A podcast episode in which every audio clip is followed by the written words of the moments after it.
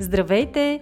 Ние сме Ваня Висарионова и Маги Пашова, а това е подкастът Мама говори, в който си говорим за всички вълнуващи теми от света на една майка. Бременност, раждане, възстановяване след раждане, хранене и движение, отглеждане на деца, управление на стреса, грижа за себе си и много други. Приятно слушане! Здравейте! Вие слушате поредният епизод на Мама говори. Аз съм Маги Пашова с мен е Ваня Висарионова, а днес на гости ни е доктор Луис Панайотова, офталмолог. Както знаете, в Мама говори се стремим винаги да каним интересни специалисти, които да ни бъдат полезни с своите знания, опит и съвети. А, така че решихме, че в нашия формат а, трябва да имаме и епизод, в който си говорим за един от най-важните органи в човешкото а, тяло очите и съответно зрението, което а, те ни дават. Доктор Луис, както ще я наричаме, е практикуващ офталмолог, живее в Русе, но е много активна онлайн и има страхотен профил в Instagram, Blue Doctor, в който дава изключително полезна и разнообразна информация за всички, които а, ценят очите си и искат да се а, грижат за тях. А, така че много сме щастливи, че се съгласи да ни гостува и в а, Мама говори. Когато тръгнахме да си съставяме списъка с а, въпроси, установихме, че имаме много неща, които искаме да я попитаме. Силно се надяваме, че това ще бъде полезно и интересно и за вас и може би вие също сте си задавали част от тези въпроси. Здравей, доктор Луис, добре дошла в Мама говори. Здравейте, много ми е приятно да бъда във вашия подкаст. А, наистина, темата за очи е много обширна и се надявам да обхванем всичко, което ще е интересно за вашите слушатели. Да. Здравейте и от мен. Благодаря ти и аз, Луис, че прие нашата покана. А, обикновено винаги започваме с въпроса как ти се насочи към а, тази професия, какво те провокира, а, защо се занимаваш с офталмология? Ами, значи първо да кажем за медицината, че започнах, защото да. а, моите родители са лекари и е mm-hmm. семейна професия. А, просто съм отраснала в болницата един вид mm-hmm. с тях по дежурства. А, и след това първо мислех да специализирам пластична хирургия, но реших, че не е за жена тази специалност, след като съм практикувах летата стажове и офталмологията ми се стори най-практичният избор за жена, аз искам да имам голямо семейство, а, много е приятна работата, имам разнообразни пациенти от най-млади до най-възрастни и просто имам много голямо удоволствие, извършвайки я. Ясно. Тоест няма някаква а, специфика, не сте разделени на очен лекар за деца и очен лекар за възрастни?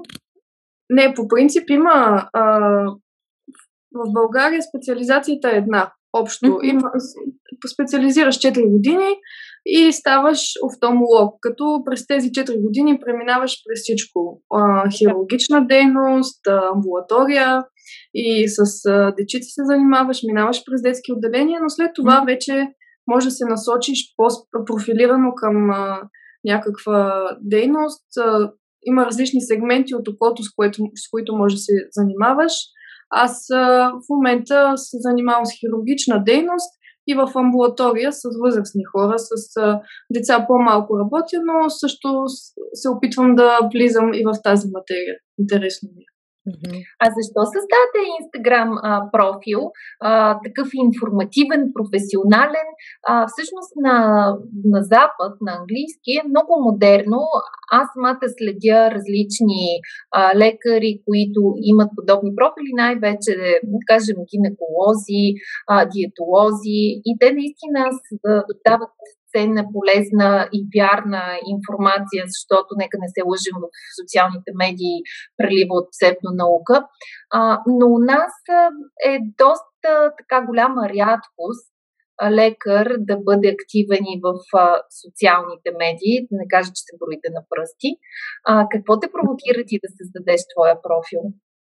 Ами, аз като цяло имам Инстаграм от началото, още когато беше създаден 2011-2012, мой си личен профил и обичам много да качвам разни интересни неща, снимки и винаги съм искала да имам някакво мое пространство, което да споделям с хората интересна, интересна информация. Но не съм намирала, а, защото интернет бълва от а, профили и от снимки и така нататък. Исках да е нещо интересно, което наистина а, да има полза от него. И затова, а, след като вече навлязох в офтомологията, може би около третата година, а, реших, че в България има нужда от такава страница и че ще бъде полезна на хората, защото имам много неща, които да се кажат и да се достигне до много хора, а, особено за профилактиката, защото е много малко. А, хората не ходят много на профилактични прегледи, а само когато нещо им има. И заради това реших, че Инстаграм е една платформа, която много харесвам, разбирам от нея, смея да твърдя, и да. ще мога да достигна до повече хора и, и така ще помагам на хората чрез нея. Не само в кабинет. Чудесно. А защо кръсти Буай, доктор? Какво седи зад синокия доктор? Ами моите сини очи, защото те са ми запасена марка, всички ми казват, а, като ме погледнат, то много специфични сини очи. И а, имаше игра на думи, защото се преплитат Blue Eye и доктор и хем е Eye доктор, хем е Blue Eye. Да. И така.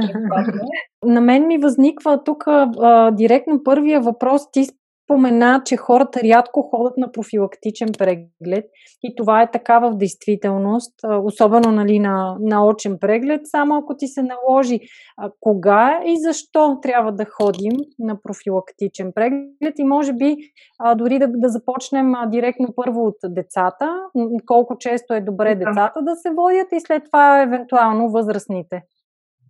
Значи, дечицата започват от 6-месечна възраст. Това е по стандартите на Световната здравна организация. Започват от 6 месеца, като а, в България по-малко се водят на 6, от, от 6-месечна възраст. Дори м- педиатрите не насочват децата за такива прегледи, но те се правят, за да не се пропусне нещо по-сериозно, като вродена катаракта или а, вродена глаукома, някои от вродените очни заболявания които а, могат да бъдат пропуснати от родителя.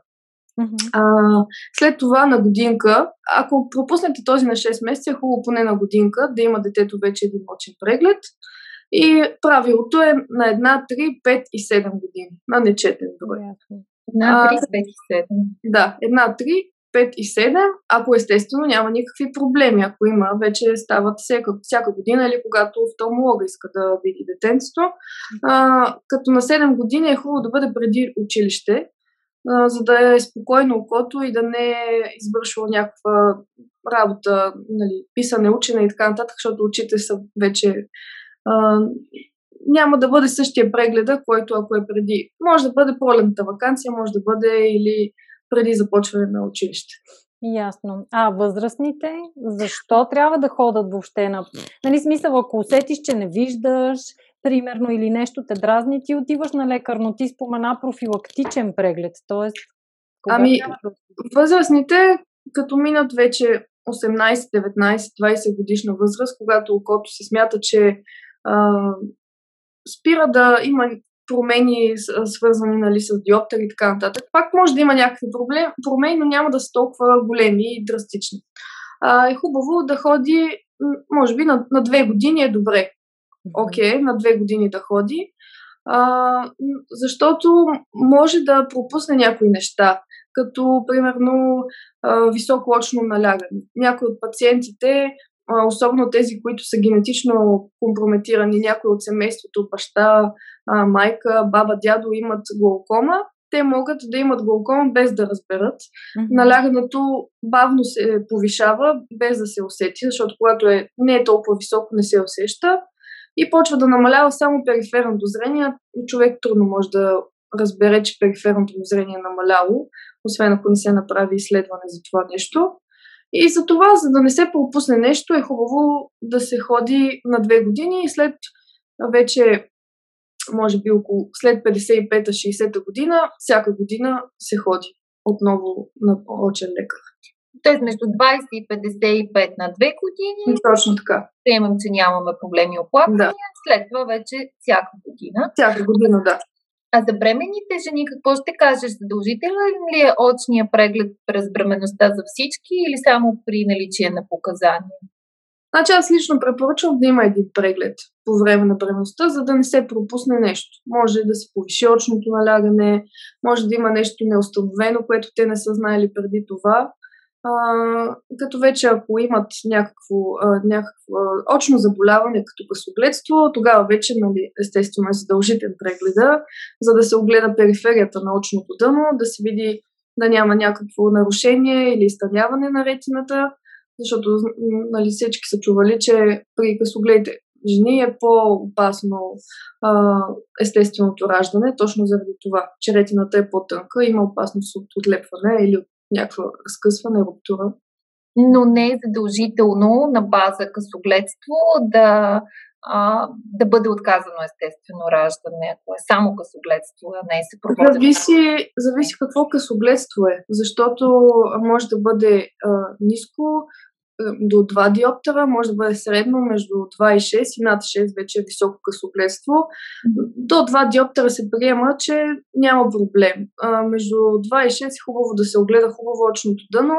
Ако няма някакви, ако не е много тънка ретината или няма някакви наченки на разкъсване, а, следи, нали, то си има определени неща, които се следят, а, тогава може да, се, да е естествено раждането, ако дамата иска, но все пак с завишено внимание. М- като трябва после пак да мине на очен преглед след раждането, да се огледа ли всичко е наред. Повечето офталмолози препоръчват над 3,5-4 диоптера да бъде секцио за всеки случай. Добре, аз съм типичен пример за човек с такъв а, диоптер, наследствено късогледство, около 4 диоптера. Имах две естествени раждания. И всичко беше наред. Всичко беше наред, да. И казвам, нали, не, че ясно е, че а, това не е задължително, защото при мен е станало така при всички. Да, да. Да е така. А, нали, много далече съм от а, подобни послания, но казвам, че е възможно и разбира се, аз си отидох на профилактичните прегледи преди да. това. Ако се огледа очното дъно и всичко е наред, това е най-важното, да, бъде, да има профилактика преди да. раждането. Добре, сега след като говорихме за профилактиката, да минем към развитието на зрението. Ти говориш в твои публикации за, за развитието на зрението при децата в различните възрасти. Как можем да, да го подпомогнем? Значи, ако говорим за развитието още от а, ранна възраст след раждането, а, по месеци могат а, майките да следят за развитието на фокусирането на, на, на предмети. Хубаво е, защото а, зрителният орган той само приема информацията. Този, който го обработва и реално виждаме, е мозъка. И трябва хубаво да се създадат връзки между очите и мозъка, а, защото се създават едни условни рефлекси, които без да осъзнаваме какво виждаме, ние вече знаем какво е това нещо и затова а, трябва в началото още а, много да се разхожда майката и са стаята различни пространства, да показва на бебето дори и то да не осъзнава какво вижда, това са едни рефлекси, които се създават в него и а, хубаво е да се, дори когато го храни, да сменя позицията от ляво или от дясно. Съвет, особено за майките, които хранят с шише, нали, а не кърмят. Реално да. винаги го правят по един и същи начин. Да. Нали, аз им обикновено им го обяснявам от тази гледна точка, че се получава изкривяване на майката, но ето сега ти потвърждаваш, че е добре и за самото бебе. Да, да защото гледа различни предмети, да. а, визуализира разни неща когато му разказват приказки, а, нали, не е, но хубаво е да, да не се пускат само филмчета, да се разказват много неща, защото то така развива и зрител, и визуализацията си. Mm-hmm. А, хубаво е а, да имам разни предмети малки, които да хваща, да пипа различни повърхности. Това всички майки го знаят, но някои го да. пропускат. Да. За дрефица, а вярно за... ли е, че бебетата в началото виждат черно-бяло? Много в началото, може би, да, не съм, не съм на 100% сигурна, честно mm-hmm. да кажа.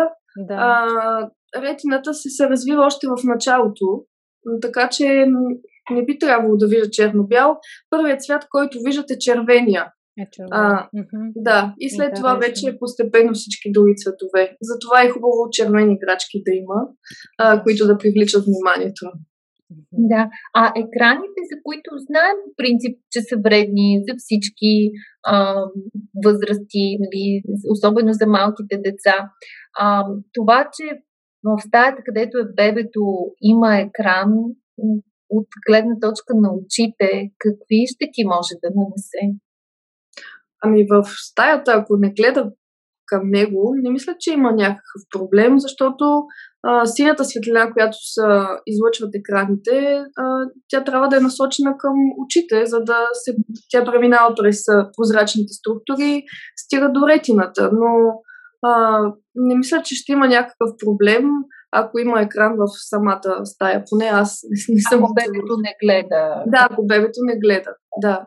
Ако вече гледа. Което, да, което в момента, в който той започне да се движи по-самостоятелно да. и има такова устройство, то съвсем естествено го привлича. Да, и, и привлича особено да, много вниманието на бебето. И а, точно четох едно проучване, че при малките деца е особено опасно да гледат екрани, защото все още нямат тази защита на очите от а, лещата и а, синята светлина доста преминава към, а, през а, лещата и отива към очното дъно. Това може да доведе до? Ами, а, ами да, уврежда като нали, то, това е много във времето, да. но дегенеративните промени сега са се изместили, вече не са в, на преклонна възраст при хората, ами може да се появят и на 40-50 годишна възраст, точно за това, че толкова много употребяваме а, екрани и източници с синя светлина, да. че а, а, се натрупва и уврежда точно централното зрение.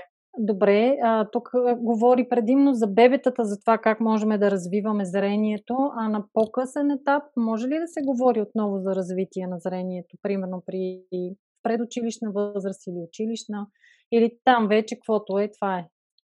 Ами, там а, по принцип, ако е станала някаква промяна в зрението или някаква корекция не е имало, след 7, така, не, 4-5 годишна възраст не може да се, да се променят много нещата. Примерно, ако има някакво изкривяване на окото или някаква на корекция, която е станала окото мързеливо, по-трудно може да се промени. Има упражнения, естествено, за очи. А, говоря за при, при кръвогледството. Но да. това вече е област на детските офтомози, които се занимават специално с това нещо. Иначе развитието за мен е е най-важно да няма толкова много екранно време, да има почивка на очите и, и да научим децата си отрано да правят тези почивки, които и ние сега учим, че са важни. На всеки 20 минути гледане в далечината, за да мога да отпуска, да отпуска мускула. Това е хубаво да се научи още в рана детска възраст, според мен. А гледане в далечината означава да погледнат през прозореца до, примерно, възможно най-далечната точка. Не, нещо по-специфично. Може ли, ами... чисто практически, какво е добре и те, ние да правим? Ами, точно това е правилото. По принцип, в американската асоциация е 20-20-20, по-лесно се помни, но реално е 20 на всеки 20 минути, т.е. са падат около 10 метра на около 10 метра за 20 секунди да погледна в далечината, за да може мускула, който коригира близкото и далечно зрение, да се отпусне и да не е напрегнат, защото като гледаме нещо наблизо, той постоянно е в напрежение и му има нужда от, може да направи спазъм и реално да след това да ни е много трудно да гледаме надалеч и наблизо да префокусира погледа. Иначе друго м- не се сещам. Да. А ти имаш ли наблюдения последните години, дали има ръст при очните проблеми при децата, вследствие на това, че а, екраните наистина масово навлизат в а, ежедневието ни а, и вече не са само телевизорите, а всички мобилни устройства, смарт а, телефоните, таблетите и някакси все по-малки деца се озовават с, а, в ръцете с а, подобни устройства. А, това отразява ли се статистически или пък според твоите наблюдения на общото здраве на популацията като цяло? Ами, най- най-много има повишение на късогледството. Защото човешкото око не е създадено да гледа постоянно наблизо на 30-40 см пред него по цял ден. И а, със сигурност късогледството, миопията е най-увеличена последно време. А, доста се засилва и сухотата и, в, а, и при децата, не само при възрастните, вече има сухота. А, аз извадих едно проучване, че около 55% от деца, които използват а, а, смартфони, определено време и повече часове, има сухота в очите, което също е проблем, защото ако още от ранна детска възраст има сухота, след това ще има много недостиг на слъзна секреция и на дисфункция на железите, които уважняват окото. Та, мен ми се иска малко да те върна назад, като говорихме пак, като говорихме за децата. Дали може нещо да се направи, било то още по време на бременността или докато детето е малко, така че да се предотвратят ам, проблеми с очите. Примерно, важно ли е как, с какво се храни майката през бременността или с какво храним детето или наистина е важно само стимулацията, за която ти говори? Ами, храната не мисля, че е от, тя е от голямо значение за очите, но не и по време на бременността. Не мисля, че ще промени нещо, ако има да се случва. Mm-hmm. Повечето неща, които, а, които след раждането се случват, това са генетично обословени заболявания, ако родителите, примерно, са късогледи, децата имат по-голям шанс и те също да са късогледи, така че с каквото и да се е хранила майката през това време, няма да намали, но все пак има храни, които са по-полезни за очите от други, които ако приемаме, аз лично разчитам повече на тях, отколкото на, на добавки. Изписвам ги, не разбира се, на пациентите си, особено тези, които имат възрастови изменения, но аз на младите хора казвам по-добре хапвайте по-добре, отколкото да пиете. Повече моркови или не? Да, морковите, да, те, са нарицателни, но също има много други а, оранжеви, червени зеленчуци и плодове, които са полезни за очите. Да. А в твоя профил а, казваш, че децата, които виждат по-добре, учат по-добре. Каква е връзката? Ами връзката а, означа... а, това, което искам да кажа е, че а, изобщо ако зрението е хубаво, а, не че те не могат да виждат примерно 150%, mm-hmm. но просто а, има проучвания, които казват, че 60% от а, проблемите с а, научаването и с, а, проблемите в училище, свързани с а, материала, са от некоригирани грешки в а, очите некоригирани имам предвид късогледство или далекогледство, които не са, не са сетили родителите да заведат детето си на очен лекар, вместо да търсят нали, проблема в това, че не иска да учи или има някакъв проблем. Понякога децата не си казват или не могат да обяснят. Не виждам на дъската, не ми е добре.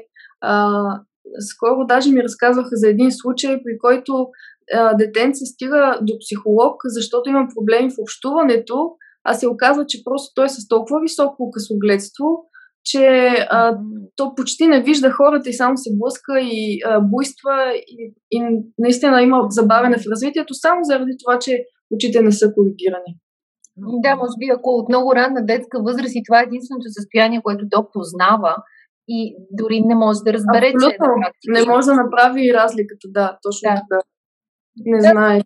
Късна възраст, ако преди няколко месеца сме виждали добре, имаме влушаване, ние можем да го установим и да разберем, че имаме проблем, докато при децата Да, те нямат, нямат база за сравнение, така че за тях 50% зрение може да бъде окей okay и да се чувства добре, но реално да имат проблеми с научаването на материал или виждането, особено от дъската, писането. А тази сухота, за която ти спомена и която свързваме наистина с а, времето пред екрана, с, а, вре, а, престолни в затворени помещения, климатици, парно, всичко това, което изсушава. Единствен лек срещу нея изкуствените сълзи ли са и те подходящи ли са еднакво и за деца и за възрастни? Да, подходящи са. Те имат естествени съставки, които са направени на базата на нашата естествена сълза, така че няма проблем а, могат да се учат децата. Аз много размишлях на това нещо, защото това е едно от нещата, които доста често се пише като препоръка да мигат повече. Но може би трябва да им се обясни как да мигат, защото пък да не стане тик и а, да прекалено много да мигат, но просто наистина забравят да мигат децата. А, много често малките деца, ако гледат телевизия, екрана е по-нависоко, отколкото той е направен като за родителя и детето, когато гледа нагоре, клепачите му са по-отворени и реално също може да се получи сухота тогава при очите, ако е много време в това положение. Това също може да се м- коригира. Да. Това е много интересно. Никога нямаше да се сетя за това. Ние като цяло вкъщи не гледаме а, телевизия, но в крайна сметка нали, в някакъв момент може да му пуснеш поне единично филмче на, на детето. Да, случва се, просто е хубаво да бъде по правилния начин. Да, т.е. добре е екрана да е на височината на очите. Правилно ли те разбира? А, при децата да. А, при възрастните по принцип е малко по... Трябва да има малко градус, малко по на, на, на ниско по-скоро. На около 15 градуса под, под, под зрението. Под, да. А има ли връзка между големината на помещението и големината на екрана? Моето усещане е, че стаите като че ли стават все по-малки, екраните все по-големи. Ами, определено има връзка, но аз лично не мога да кажа точно каква а, трябва да бъде пропорцията. Това, това, това по-скоро някой интериорен дизайн трябва да каже точно каква трябва да бъде. Но със сигурност а, инчовете на телевизора трябва да са съобразени според стаята, така че да не е прекалено силна и яркостта, и светли, осветеността, на, защото се получава един стрес и за зрението, и за, и за мозъка. И за мозъка, да. Добре, след като обсъдихме капките и сухотата на очите, важна ли е слънцезащитата за очи? Вече виждам все по-малки бебета, дори на 6 месеца, да им слагат слънчеви очила. Трябва ли да пазим очите от слънцето и съответно какви очила да избираме? Да, абсолютно. това е едно от седемте, да кажем, правила, които са за добро зрение, за, за да, да предпазим очите си по-скоро, mm-hmm. а, и че трябва да носим правилната слънцезащита, защото а, има и УВ, а, трябва да има УВ защита, хубаво е да има и блокиране на синята светлина. А, поляризацията също е хубава в случаите, когато има много отблясъци, има дразнене на очите от тези отблясъци. А, за децата се избират за защита, която е задължително трябва да е 400 нанометра от а, слънчевата светлина да е, да е покрита от а, спектъра. А, трябва да е удобна рамката, задължително, за да може да иска то да я носи. При бебенцата много често са с едни ластичета, които ги да, придържат, да. за да свикнат в началото. Те са улекотени и най-вече да им харесват, за да могат наистина да ги носят и да свикнат с тях защото е хубаво, аз примерно не съм учена, че трябва да се носи слънчеви очила и сега ми е много трудно. Но ако научите децата от малки да носят слънчеви очила, силно ще свикнат и ще им стане а, като част от ежедневието и няма да, им, да, няма да им е неприятно и наистина ще предпазват а, очите си. И роговицата, и а, също околочната зона е много предразположена към а, базоцелуларни карциноми, точно от прекомерната а, слънчева радиация. Ясно. Тоест, особено в планината, когато ходят, защото все повече родители водят да. децата и в планината съответно. Там шапка и очила. И очила, да. да. И то трети, четвърти, а, с, а, трета, четвърта степен, тези по-тъмните. Mm-hmm. Но при скиорите знам, че не е хубаво да, да бъде с поляризация, защото пък те се ориентират по, а, по снега и ако им няма отблясъци, може да, да направят някаква авария. А, а какво ще кажеш за защитните очила без диоптер, които се използват а, за компютър? Те също ли са препоръчителни за всички, за деца, за възрастни или може да минем без тях? Ами, това по-скоро е а, личен избор. Аз ги препоръчвам. Хубаво е да се консултират в оптиките. Вече имат толкова много а, избор на стъкла, като имат добавки за различни части от синята светлина, а, жълти, проз, а, такива прозрачни. А, трябва да отидат в оптика и да проверят как ще им се отрази. А, има, има такива сини стъкълца, които могат да пробват, да видят как виждат през тях и дали им е добре, да, как се чувстват тях, защото някои хора пък ги дразни това нещо, а, този филтър който прави, могат да направят настройки на компютъра си или на телефона си, който блокира синята светлина. Той става малко по-жълт, но пък предпазват очите си. Mm-hmm. А, но определено аз ги препоръчвам. Има изкуствени сълзи сега, а, които пък а, имат добавка а, с, а, за блокиране на синята светлина. Правят защитен филм. А, те се, те, аз повече ги изписвам на хора, които работят повече на компютър. А, и... а можеш ли да ни кажеш конкретна марка? Ами да, те са, те са само едни в момента на пазара, Lumix се казват. А, те са създадени повече за хора, които работят на компютър.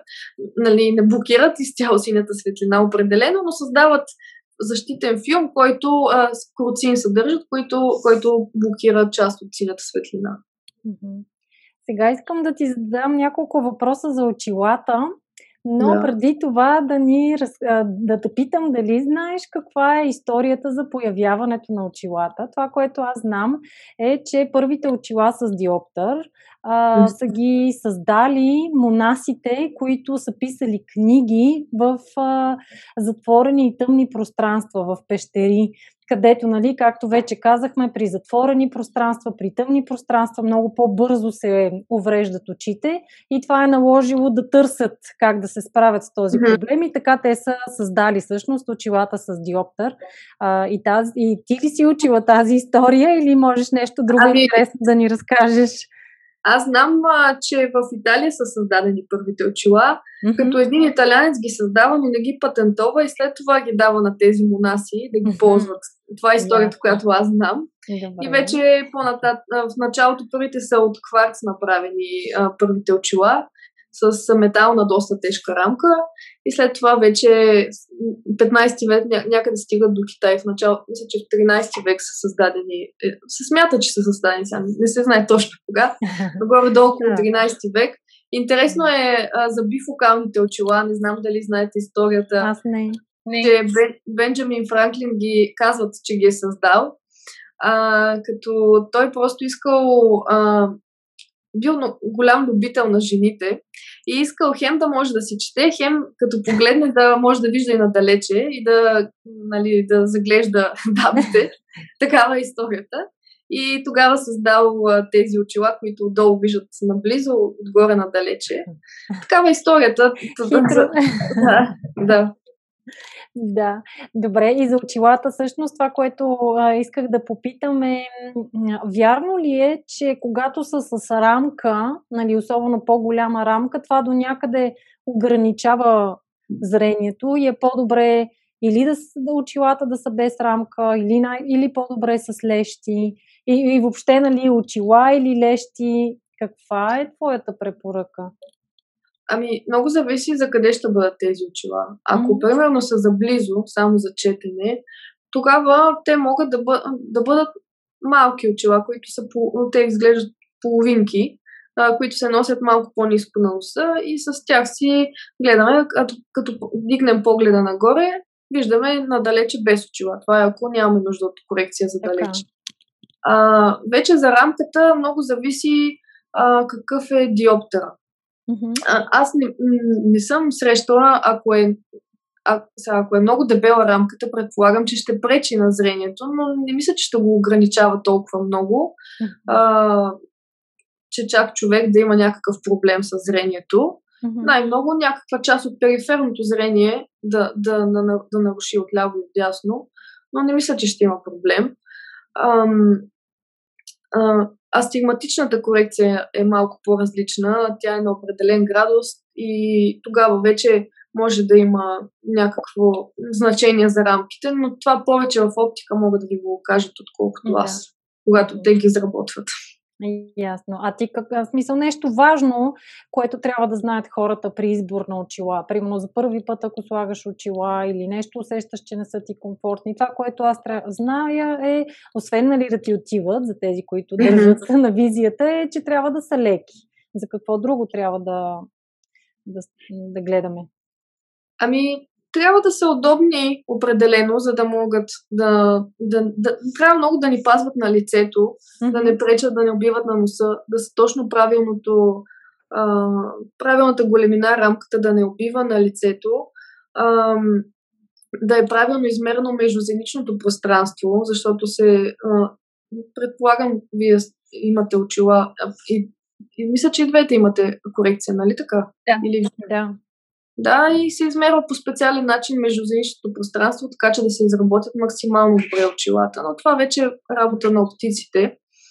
А, сещам се за стигматичната корекция, тази, която е на определен градус. А, когато за първи път се слага, особено ако не е в млада възраст, примерно ако човека е над 35-40 години, нали, той не, не че е възрастен тогава, но се смята, че а, а, мозъка малко по-трудно свиква с очилата. И тогава в началото се препоръчва да се носи малко в къщи, по един-два часа, да гледа телевизия с тях и тогава вече да излиза навън, защото с нея малко по-трудно се свиква, когато е на определен градус. Но различ, всеки човек различно. Някои uh-huh. а, хора много бързо свикват с очилата. А, например, но тези а, очила прогресив, които са за близо и за далече, uh-huh. те са с а, различен диоптър, но се, а, от и за близо и за далече, но се казва прогресив, предполагам сте ги чували. Uh-huh. А, те с тях някои хора почти не могат да свикнат, някои пък ги слагат и веднага тръгват с тях. Така че абсолютно е до мозъка това Ясно, нещо. Индивидуално. Добре, и последно за очилата да те питам. Предполагам, че хората знаят, но все пак, ако носиш очила, на горе-долу на какъв период е добре да се прави преглед и да се сменят? Предполагам, че не трябва да чакаш, нали, да не можеш вече да виждаш добре, за да отидеш на преглед. Аз препоръчвам на година и половина-две. Ако е вече в а, възраст, която окото е спряло да се променя много диоптера, примерно над 25-6 години, може да бъде а, на година и половина-две. В началото е хубаво на една година, докато се а, точно се установи какъв е диоптера, защото в началото малко повече расте. Mm-hmm. Или може и да, да не расте, но така, такава е тенденцията, че в тези години расте диоптера и след това вече, когато на година и половина-две е нормално да ходи човек да проверява. Дори да няма промяна, е хубаво да се погледне. Да. Добре, аз сещам още един въпрос, последно и после маги ти давам думата ти, ако имаш въпроси.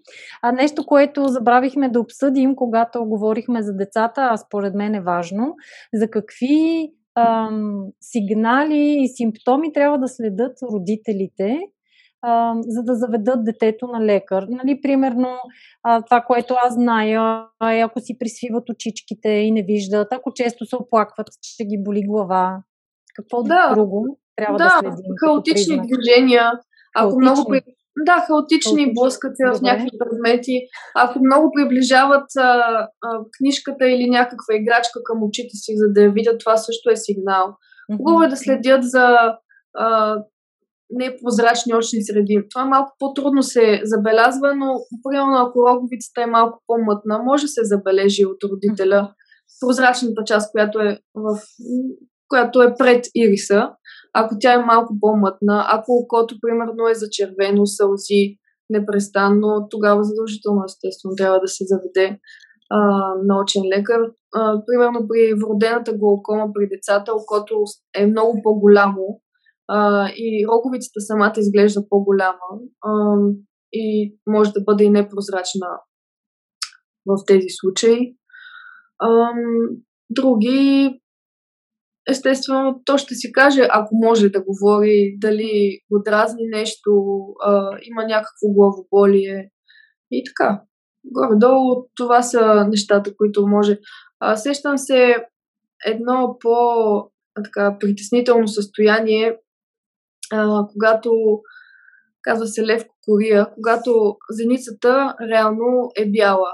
А, mm-hmm. Това може да се, да се причини от а, вродена катаракта, а, перде на окото, може да бъде от злокачество на образование отзад на ретината. Понякога се забелязва на снимки, когато се снима и а, едното е с хубав розов рефлекс, а другото е бяло. Тогава е хубаво също да заведеме детето на преглед. Задължително, не хубаво, задължително тогава. Това, това звучи леко така. Стря. Ами, да, това е едно от нещата, които така стресират родителите, но все пак да го имат предвид. Естествено, това се случва много по-рядко, но трябва да го имат предвид. Аз а, съм си а, го отметнала това нещо като много важно да направя пост за това нещо, за да го знаят родителите. Не е нужно нали, да се стресират от това, но просто да го, да го знаят, да, да могат да го забележат, ако го видят и да знаят какво е. Да. Да, защото предполагам, че като всеки един, а, всяко едно заболяване, колкото по навреме се забележи, Абсолютно. толкова да, по-лесно и по-предотвратимо е. Да. Добре. Аз мисля, че много, много въпроси засегнахме, много полезна информация. Аз подели доктор Луис. Единственото, което си мисля, че може би е добре също да поясним допълнително. Няколко пъти в разговора стана въпрос за синя светлина, за жълта светлина. А, можеш ли накратко да ни обясниш какви са видовете светлина, какво е важно да знаем за тях, защо ги свързваме така с зрението? Ами, значи, това е различен спектър от светлината. Синята светлина е тази, която а, достига до очните структури назад в очното дъно и а, тя уврежда а, централната част, тази с която виждаме макулата. А, в а, ретината има една част, която а, има най-много съсредоточени клетки за централното зрение а, и може да увреди точно тази структура като а, зрението намалява централно. А, периферията може да остане. Това е а, доста често случва при макулната дегенерация. Периферията, централната част започва да се обрежда. Има едно като петно, което се вижда пред окото. А,